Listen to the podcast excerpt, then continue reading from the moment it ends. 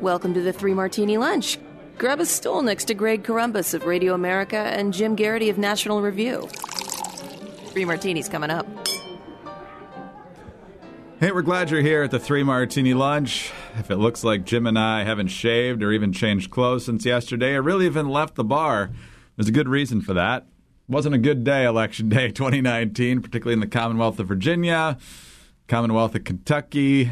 Actually, it was pretty good for Republicans, except for the most important race of the governorship. And Jim, let's start there with our uh, bad martini. But before we do that, we should deliver a little bit of good news, and that's that we're brought to you today by Honey. Uh, if you want to save money online, you can do it by very easily signing up for free at joinhoney.com slash martini. So, uh, Jim, the Liberals giddy today because it looks like Matt Bevin is out as governor of Kentucky, although it's not officially called. It's still a few thousand votes, but uh, Looks like Beshear is going to end up uh, winning that race. Uh, Bevin was one of the most unpopular governors in America, even though uh, Kentucky is a pretty reliably red state, at least when it comes to presidential races and, and federal races. But uh, he wasn't very popular uh, in his handling of the, the teacher showdown, and it, it certainly seemed to cost him on Tuesday. Where we live in Virginia, we kind of knew this was coming, so we were slightly braced for it, but it's still no fun. Uh, the Republicans had very narrowly controlled both the House of Delegates and the state Senate. In Richmond, that will no longer be the case come January. Uh, instead of a 51 49 Republican edge in the House, it's now probably going to be about 55 45. There's still a few races that have yet to be called. And a 21 19 edge for the Republicans in the Senate is now a 21 19 edge for the Democrats. So, Jim, with uh, Governor Northam still in power for the next two years, we know what's coming. Uh, minimum wage hikes, perhaps a rollback of right to work, expanded abortion legislation, gun control, probably higher taxes. They're even going to try and blow the dust off the Equal Rights Amendment. So elections have consequences, and we better brace for it. Yeah, I guess it's interesting to see the spin and people's attempts to uh, kind of put the best face on things. Look, this was a this was another disappointing election day for Republicans. Their third one in a row. We can argue about 2018. They gained some Senate seats. They did okay in some governor's races, but it's been three straight years where Democrats have had really good turnout. And I don't think you need to be a genius to figure out why that is. Can Donald Trump stir up excitement on the Republican side and bring out some folks? Sure. Uh, but he also stirs up the Democrats and he stirs up a whole bunch of people and he is hurting the Republican Party in places where, it, you know, it, it is difficult. Now, let's go, let's go in order. Yeah, a lot of Matt Bevin's defeat is, you know, first and foremost the fault of Matt Bevin. He was a unpopular governor for a good portion of his term. A good way of putting it is that you know he, this was a guy who challenged McConnell as a Tea Party candidate way back when ran for governor, won a divided primary, had a kind of kiss and make up with McConnell, and he actually, you know, he and McConnell had a pretty good working relationship for a long stretch, but never really unified a whole chunk of the, the Republican Party behind him. Did manage to unify the Democrats, um, and just, you know, had brought a lot of baggage to this race. Now, is this one you want to put on Trump? Uh, look, you know, there's only so much Trump can do. But the fact that Bevin was you know, he did hold that rally there uh, right before the election day. He did say that coverage would suggest it was a tremendous defeat for him. I think it's safe to say Trump did everything he could to support Bevin in a state he won by a, just an enormous margin, and it didn't work. Uh, and so I think it indicates that there's a chunk of Trump voters who will come out for Trump and that they will not come out for candidates not named Trump, even if he holds a rally and touts it there. That's the Obama effect, right? Obama can turn out people for himself, but not necessarily for the people he's uh, stumping for. Yeah, and, and, that is a you know uh, frustrating state of affairs. We got about eight years as, as folks on the right. We got to laugh about this for eight years, and now we're on the reverse image of this, and that uh, it's it's frustrating. Yes, it's good that they won uh, all the statewide uh, races down ballot by a wide margin, and that does indicate the Republican brand in, in, Kentucky is not demolished. I don't think you can make the argument that this is a, a, bad sign for Mitch McConnell. I think actually it could be a problem for Democrats in that if they're, they're convinced that Amy McGrath could beat him, then they're going to spend a lot of money on her. They're going to donate oodles of money, and she could very well turn into the Beto O'Rourke of, of this coming cycle. Uh, a Democratic challenger to an incumbent Republican who progressives across the country hate and they really, really want to beat uh, but that their calculation of victory just kind of ignores the state's demographics. Now, having said that, Beto O'Rourke did help down ticket Democrats in, in 2018. So that's not, you know, uh, all silver linings here. Is it a disaster for Republicans? No, but I think it's deeply frustrating that in a state like Kentucky, you don't want to lose governor's races. Is it good that Republicans won the Mississippi governor? Yes, that's great. You want a medal or a monument? I feel a bit like Chris Rock in his famous routine. you want a whole bunch of races in Mississippi? What do you want, a cookie? That's what you're supposed to do if you're a Republican. We'll know more about Louisiana. I kind of feel like, you know, how this cycle went could hinge a great deal on whether the Republicans can knock out John Bell Edwards, uh, one of those rare pro-life Democrats. If Bell Edwards wins real, that's basically what the uh, what uh, Hunt, the Democrat in Mississippi, was trying. I'm pro-gun, I'm pro-life, and I'm pro-tax cuts. You know, I'm, I'm vote for me. I'm not really a Democrat. And he came within six. That's nothing to sneeze at. So, you know, the, the argument about whether the Democrats are able to come back in the South. And as you mentioned, like the Republican Party in Virginia is just nuked. People say, oh, this is the swamp. This is all those government workers in, in Fairfax County and up in Northern Virginia. No, no.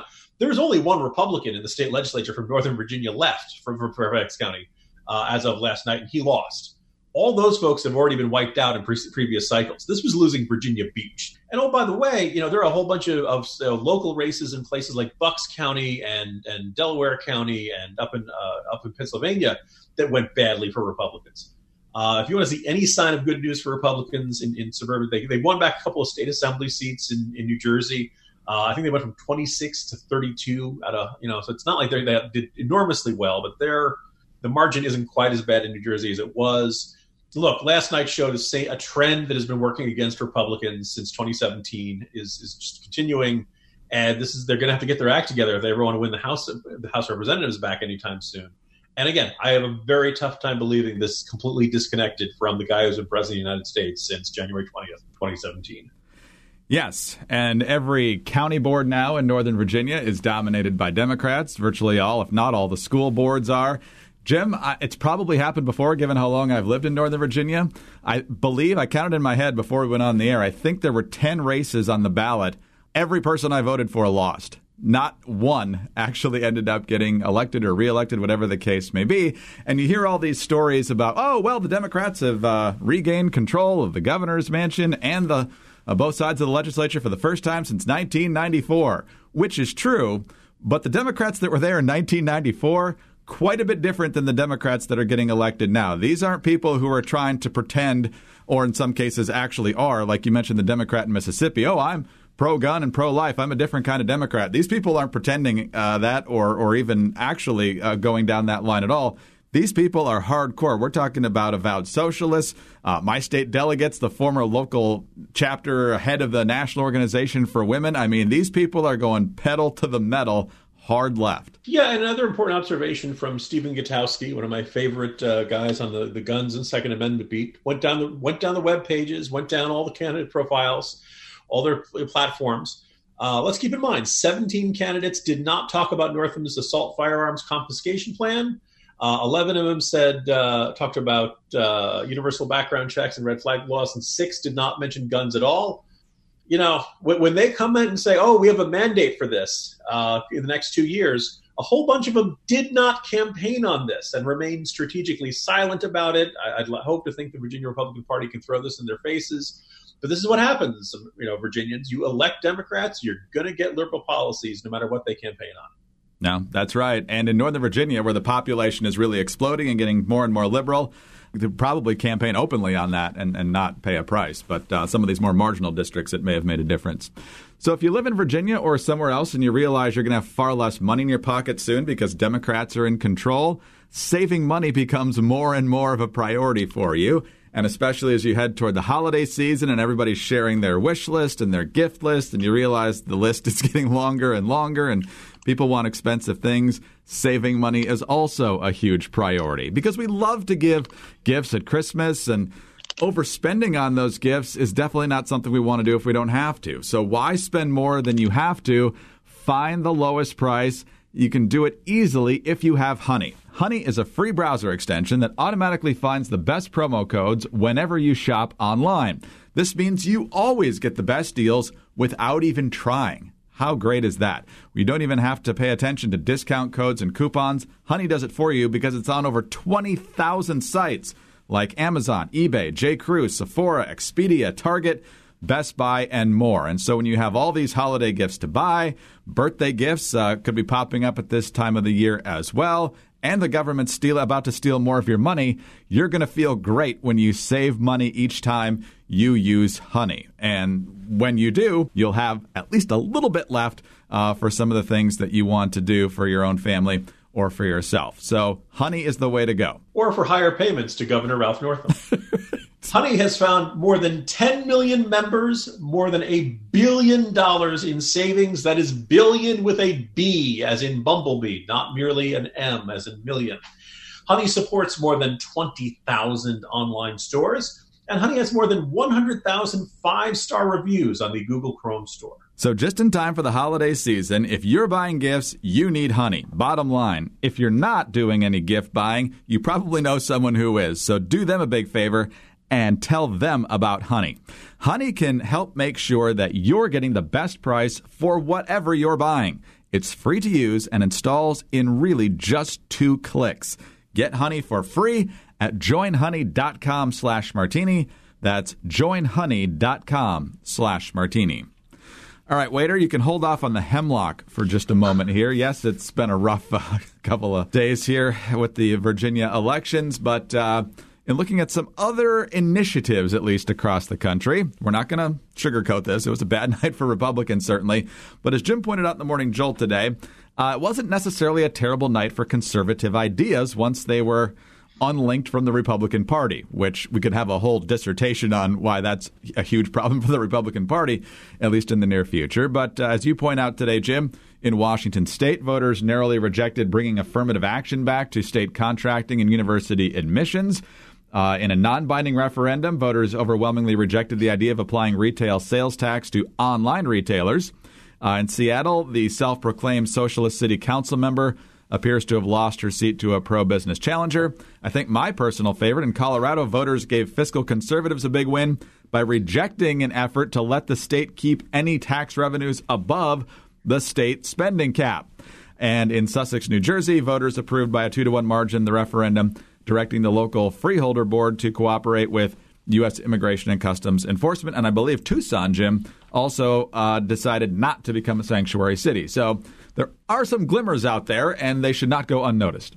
No, and in fact, if anything, this is our, you know, not just our silver lining, but this is our uh, reassurance that a lot of the ideas that we believe in are still popular, are still, you know, strike people as common sense how bad do you have to be as a bunch of candidates if you keep losing while campaigning on a bunch of ideas that people like as long as they're not associated with you?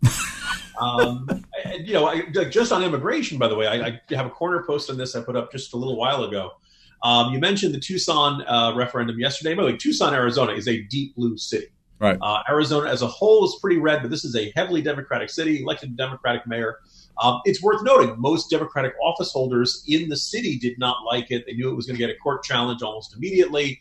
Uh, but it still lost something like you know uh, I to say I, something like in the neighborhood of like 65 to 70, um, maybe even more. I think maybe even like three to one uh, range. Uh, Sussex County, it's worth noting that's a de- you know fairly Republican corner of New Jersey, but it's still passed. It's the referendum saying local law enforcement should pay, cooperate with ICE by a two to one margin.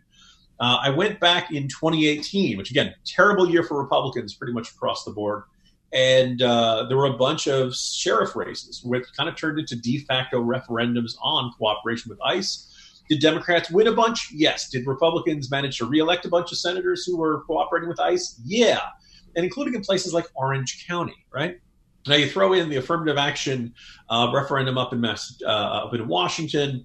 Uh, I think you're right that Colorado referendum about spending was a huge deal because you know conservatives have not had a lot of wins in Colorado for a long time. Um, a very ominous outlook for Cory Gardner there. You know, Republicans don't do well in Colorado. They don't do well in Washington. They don't do well uh, in, in places like Tucson or Orange County or something like that but conservative ideas do. If you're a Republican, this should do some really deep soul searching. And this, you know, having mentioned, you know, the the, the fact that I, I have a hard time believing that the president is blameless for all the Republican losses in the suburbs over the past three years. this is an area where okay, maybe some of this is it goes beyond the the the, uh, the president. You know, President uh, Trump is either going to go away in January twentieth, twenty twenty one, or maybe gets another four years. But one way or another, Republicans are going to need to be able to compete in places like Bucks County and Fairfax County, where I'm sitting right now, um, and those suburbs in New Jersey and places like that. And these were once places Republicans you know, either they won or they managed to keep it close so they could, you know, win the rest of the state or win the rest of the district. You know, you can't win on just rural areas in the exurbs.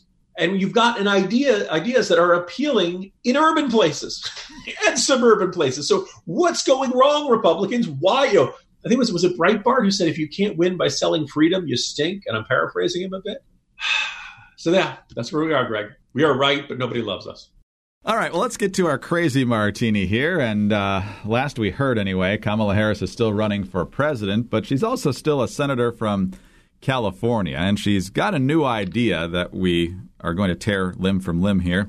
Uh, first of all, National Review reporting Democratic presidential candidate Kamala Harris is proposing extending the school day to 6 p.m. in an effort to align the schedules of students and their working parents. The California senator plans to release a bill Wednesday asserting that, quote, aligning school and work schedules is an economic growth and child development strategy. A test run of the program will provide up to $5 million each for five years to 500 schools, attended mostly by children from low income families. Funding that will help the schools experiment with a longer schedule that matches up with the typical workday. Weekends, federal holidays, and emergencies would be the only days schools would not be open to students. Uh, Mother Jones, trying to fluff up this plan, uh, basically talked about how it's just terrible for parents. So when kids get out of school around 3 o'clock and they don't get off till 5, they even uh, suggest that while, yes, you'd have to find something to do with your kids on teacher work days and, and federal holidays, let's just do away with summer vacation and basically have a week off. Uh, Jon Gabriel, our colleague to some extent over there at Ricochet, says the actual goal here is obviously something different strengthening teachers' unions, federalizing local schools, and further replacing the family with the state. And Jim, as soon as I heard this plan from Kamala Harris, it reminded me of a story we covered six and a half years ago now, because I just dug it up in the archive. That's how I know that. Uh, this is back when MSNBC was doing these kind of issue ads with their anchors talking about things that matter to them. And back then they had an anchor named Melissa Harris Perry. And here's the ad that she pitched. We have never invested as much in public education as we should have because we've always had kind of a private notion of children. Your kid is yours and totally your responsibility. We haven't had a very collective notion of these are our children. So part of it is we have to break through our kind of private idea that kids belong to their parents or kids belong to their families and recognize that kids belong to whole communities. Once it's everybody's responsibility and not just the households, then we start making better investments. And so, by the looks of this, Jim, uh, Kamala Harris and her liberal allies who think the children belong to the collective essentially want parents to get your kids up, bring them to school, pick them up, feed them some dinner, and put them to bed. And basically, all the education that your kids are going to get is going to come from the government. I was kind of pleased by the fact that the Harris campaign leaked this to a friendly reporter the reaction on Twitter was vehemently negative, even from folks who, and if you're following this reporter, you're probably not a huge fan of, you're probably generally a fan of Kamala Harris, but he got, you know, very strongly negative reaction. Then she pulled the tweet and said, no, no, no, my previous tweet misrepresented it. The fact that there was that sudden rehabil- you know, recalibration was a, you know, rather encouraging sign. I think it was my colleague, or I guess my former colleague, Mark Hemingway, way back in the red meat days of, of National Review, who had one of my favorite uh, takes where he observed this is looking at the problems at the wrong end of the telescope. He tweeted a couple hours ago. The policy goal should be the freedom where one parent has the freedom to take care of the kids, not institutionalizing kids so that parents can work. And I think if you gave a lot of, you know, if you gave families that option, some families already have that option. Some families, you know, do are making enough with one earner that the other earner can stay home, uh, the other parent can stay home and take care of the kids. Um, some families would choose to keep two earner families. That's you know what you do is you're fine, but we want an environment where you have that option, not where one where well you don't have to worry about the fact that you're both working long hours and you both have long commutes because don't worry, the state's going to take care of your kids until uh, 6 p.m. Um, now, look, a lot of schools, by the way, already offer after-school programs and stuff like that. Uh, most high schools have some sort of you know after-school athletics, after-school clubs, drama, all that kind of stuff. So it's really not that unusual to see kids staying after school in programs like this. So one, it's it's less revolutionary than Kamala Harris is suggesting. Second of all, again, if you, you know, is this really the problem? Is the problem that schools aren't open long enough, or is the problem that Americans don't have the flexibility and choices they want. If you really wanted to alleviate the stress on working families, you'd figure out a way so that parents could get out of work at a reasonable hour, get to the school or after school care or something like that, just you know, at a reasonable hour and back be back home by, you know, dinner hour. A lot of families, that's how they grew up, and it feels like that's slipping through our fingers in our new modern economy. Uh, is some of that, you know, is, there's no magic wand government policy to do it, but again, nationalizing the idea that every school should be open from eight to six does not strike me as a uh, uh, particularly wise idea, and the, the reaction to it is somewhat encouraging. I don't know if I'm being too cynical. Let me know if you think I am. Uh, I agree that yes. uh, that flex the flexibility is uh, is the proper thing to focus on. My uh, contention here is that they don't want that flexibility. They want to grow government to the size where the tax burden on families is such that the parents don't have any choice. They both have to work. They both have to work long hours. The government will effectively raise the kids in the schools, and that whole Melissa Perry Harris pipe dream is no longer a pipe dream, but is pretty close to their reality. I think there's definitely that. I think you you you also have this. You, you may have noticed that the local lawmaker, I think it was up in New Hampshire, who went on this like furious, profane rant about private schools and uh, uh, Catholic schools and such. Again, these are people who don't believe in choice. These are people who don't believe that you should be able to make your own decisions. Like if you, you know, uh, my kids go to public school. I think public schools are great. You know, hopefully you have a good public school. If you're happy with your public school, God bless you. Glad you're glad you got it. Lots of people aren't. Lots of people don't like the performance of their local public school. They want the option to send their kids either to a different public school in a different community right across the school district lines, or they want the option to send their kids to private school. In a better country, we'd be trying to give as many choices to as many people as possible because, surprise, surprise, people are happiest with that outcome. But no, no, the government knows best. Kamala Harris knows best, and she's going to direct all this stuff. I'd be much more worried about this, Greg, if she wasn't, you know, struggling to stay ahead of Tulsi Gabbard. but these lefties, they keep moving the needle. They might not win, but they're moving the needle, just like Bernie Sanders in the 2016 campaign. But uh, hey, at least we're winning all these all these elections year after year, huh, Greg? That's right. Elections do have consequences. All right, Jim, we should probably go home at some point. So let's do that. See you tomorrow. Actually, no, you're off till Tuesday. You're till Tuesday. Yes, I will be out for a few days. Uh, it's not necessarily a hard bender because of uh, election day, nor is it necessarily a hard bender because of the Jets. Having said that, Greg, if we did not have good families, good work, good friends, and everything else going well on a personal scale, the world would be a very depressing. Buck up, conservatives. We lost this one, but uh, as Adam Gase likes to say, we'll fix it up and, and do better next time. don't use him. Don't use him as the role model. Who's Nagy? Have a good vacation. We'll see you on Tuesday. See you Tuesday, Greg. Jim Geraghty of National Review. I'm Greg Corombos of Radio America. Thank you for being with us today and hanging with us through our therapy session here. Uh, we hope you're back again on Thursday. Chad Benson will be in for Jim. If you like the podcast, please subscribe if you don't already. Also, leave us a nice five star review at iTunes or wherever you get your podcasts. Also, don't forget, real easy to sign up for Honey and save money with all those online purchases. Join honey.com slash martini. And come back Thursday for the next Three Martini Lunch.